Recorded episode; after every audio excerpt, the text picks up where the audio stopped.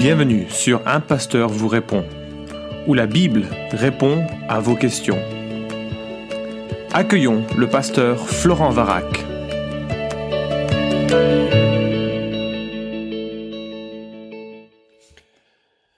Pour ce podcast, la question qui nous préoccupe est celle des megachurches. Voici ce que nous recevons comme question. Bonsoir, que pensez-vous des megachurches? Ont-elles plus la bénédiction de Dieu que les petites assemblées qui sont fidèles à la parole? Merci. Alors une méga church, c'est quoi? C'est une église dont la taille est particulièrement imposante. C'est donc généralement au nombre d'individus qui la fréquentent que l'on attribue ce label de méga church. Souvent, c'est associé à une personnalité importante, euh, charismatique dans le sens général, euh, générique du terme, une personnalité qui euh, qui est capable de rallier à, un, nombre important d'individus autour autour de lui.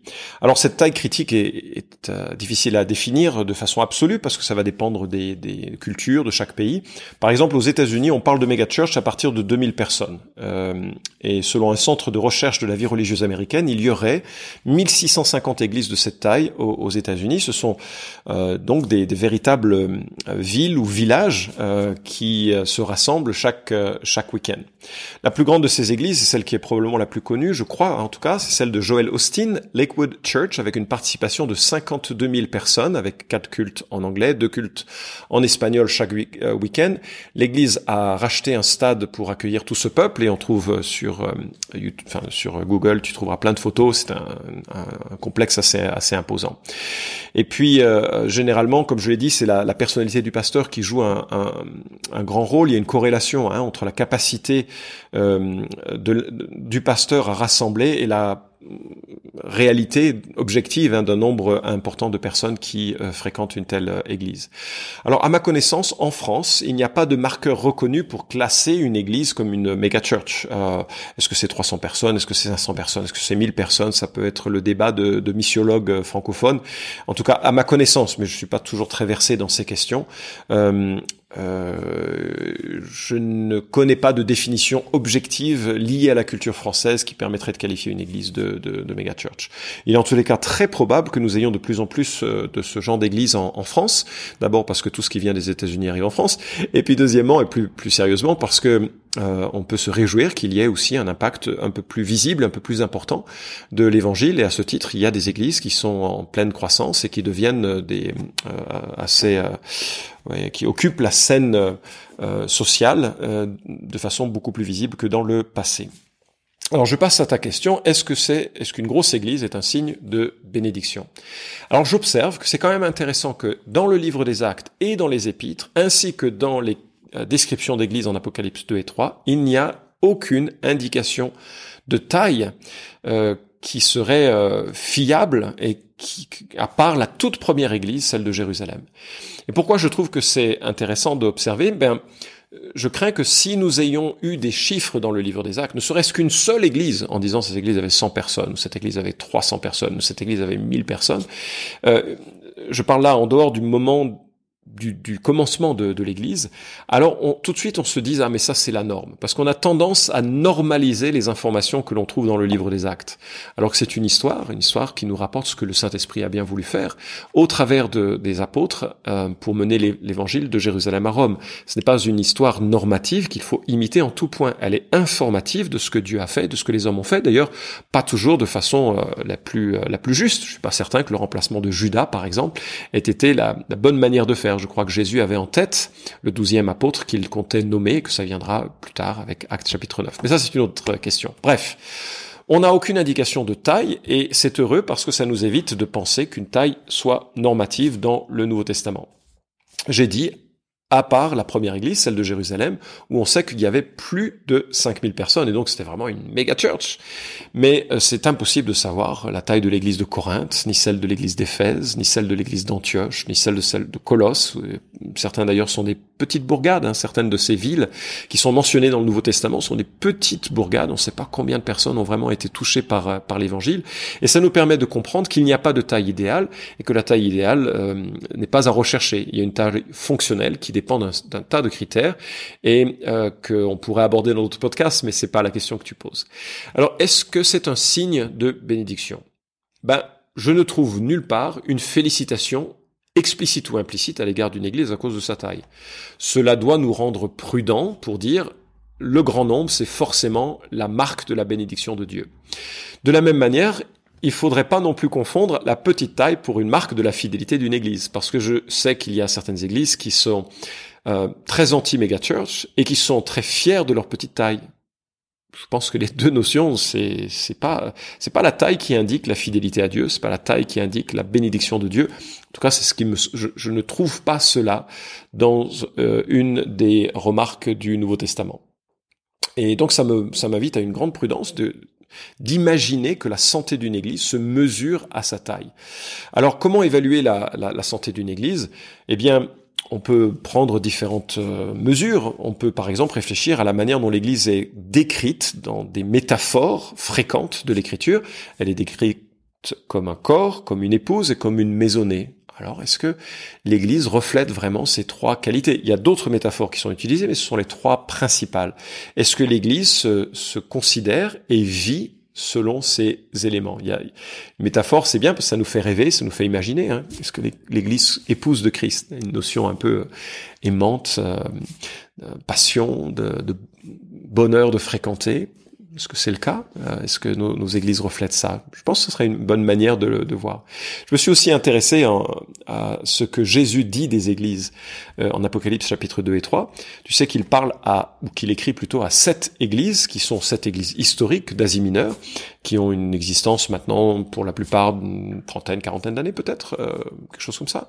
Et euh, Jésus leur adresse un certain nombre de reproches, un certain nombre de compliments, et je trouve qu'ils sont, c'est des puits d'informations extraordinaires pour savoir euh, la santé d'une église. Ce que Jésus reproche à une église doit nous informer de ce qu'il n'aime pas. Ce que Jésus complimente dans une église doit nous informer de ce que Jésus aime dans une église. Et donc c'est source vraiment d'enrichissement de considérer ça.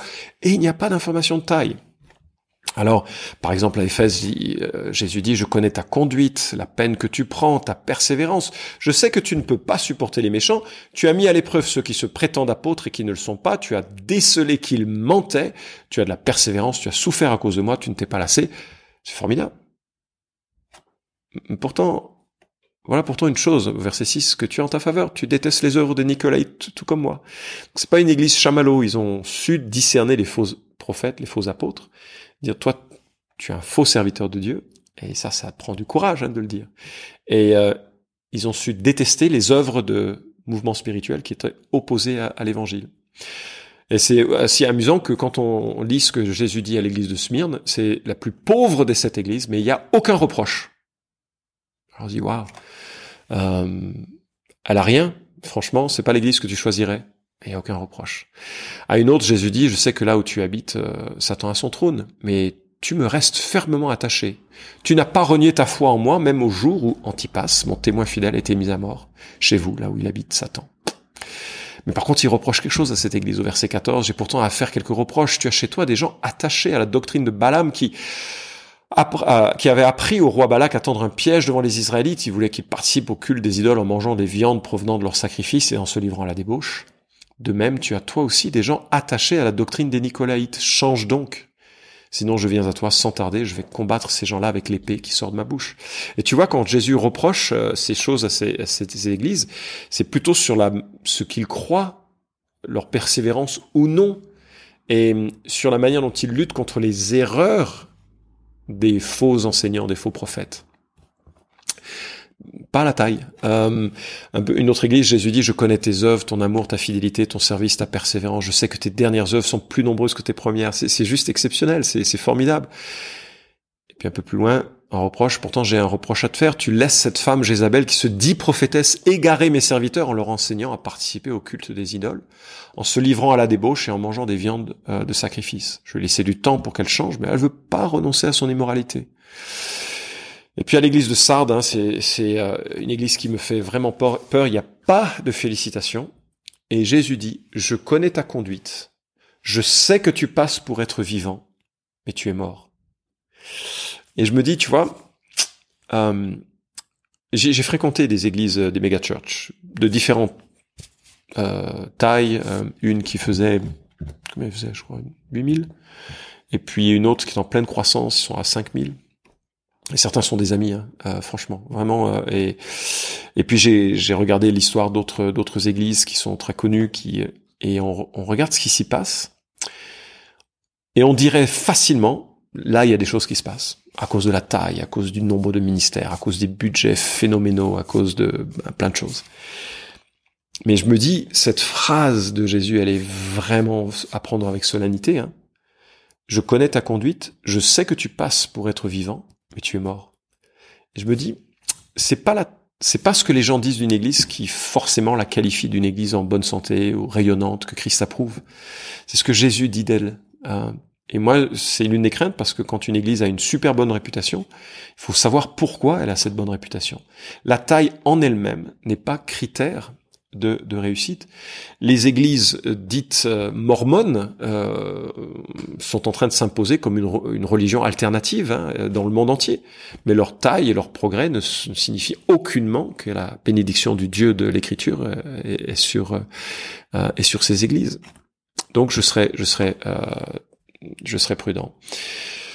Euh, bref, tout ceci, je ne vais pas passer euh, l'ensemble des, des églises de l'Apocalypse en revue, hein, des sept églises de l'Apocalypse 2 et 3.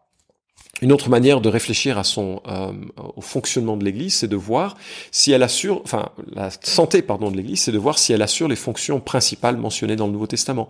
Par exemple, en Actes 14-21, il est question d'évangélisation, d'édification, de formation de leaders. Est-ce qu'on a ces essentiels qui ont lieu dans l'Église? Alors peut-être pas de façon continue, mais est-ce que dans le temps, on voit que ces trois éléments sont mis en avant à différents moments, parce qu'on n'a pas toujours les ressources susceptibles de, de, de réaliser l'ensemble de ces de ces fonctionnements? Donc moi je répondrais ainsi. La taille n'est pas un indice de la bénédiction de Dieu, c'est un critère parce que l'Église est censée être une lumière pour euh, le monde environnant. L'Évangile doit y être proclamé, le Seigneur doit vouloir normalement sauver au travers d'elle. Donc c'est un critère, mais il n'est absolument pas décisif. Est-ce que l'Évangile y est pur? Est-ce que réellement on peut entendre l'évangile. Un homme qui est très connu, hein, puisqu'il a, il a pignon sur rue sur tous les réseaux euh, sociaux et, il, est, il est publié très, très souvent dans ses méditations, dans ses bouquins. Joel Austin, j'ai dit que c'était le, le, pasteur de l'église la plus grande aujourd'hui, je crois, aux États-Unis en tout cas. Et, euh, mais quand il a été interviewé euh, dans, dans, un, dans un show, il a refusé de se prononcer euh, que Christ était le seul chemin qui mène à Dieu. Et donc euh, on se dit bon, euh, c'est sûr qu'il est super encourageant quand on écoute son, on se dit ah on va, on va recevoir la bénédiction, on est on est des gens bénis, on est des gens bien, et, et ça ça motive d'une certaine manière et c'est c'est important de le cet encouragement qui a lieu. Mais le problème c'est que le fondement de cet encouragement n'est pas sur l'évangile.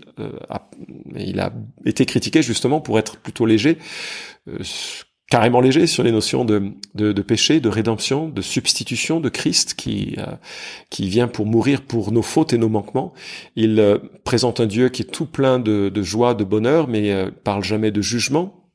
Mais s'il n'y a pas de jugement, alors ça sert à quoi que Christ soit venu? Il vient nous délivrer du jugement. Donc il y a, y a des choses comme ça où on se dit, faut creuser un petit peu plus. Alors je connais pas son cœur, ça m'intéresse pas de, de d'ailleurs de me prononcer à ce sujet.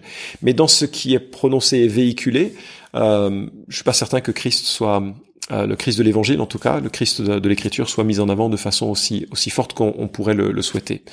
Euh, une autre chose, c'est est-ce que Christ est au centre? Lorsque Jésus se présente en Apocalypse chapitre 1, il est celui qui tient les étoiles dans sa main droite, il les tient fermement, et les étoiles sont les anges de cette église, et les anges semblent refléter les responsables de l'église.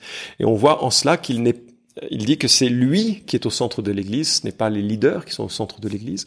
Donc est-ce que c'est c'est Christ qui est magnifié, glorifié, ou est-ce que c'est un système très humain qui est mis en avant? Est-ce que les fondements de la, de la foi, les, fondamentaux du disciple-là sont mis en avant?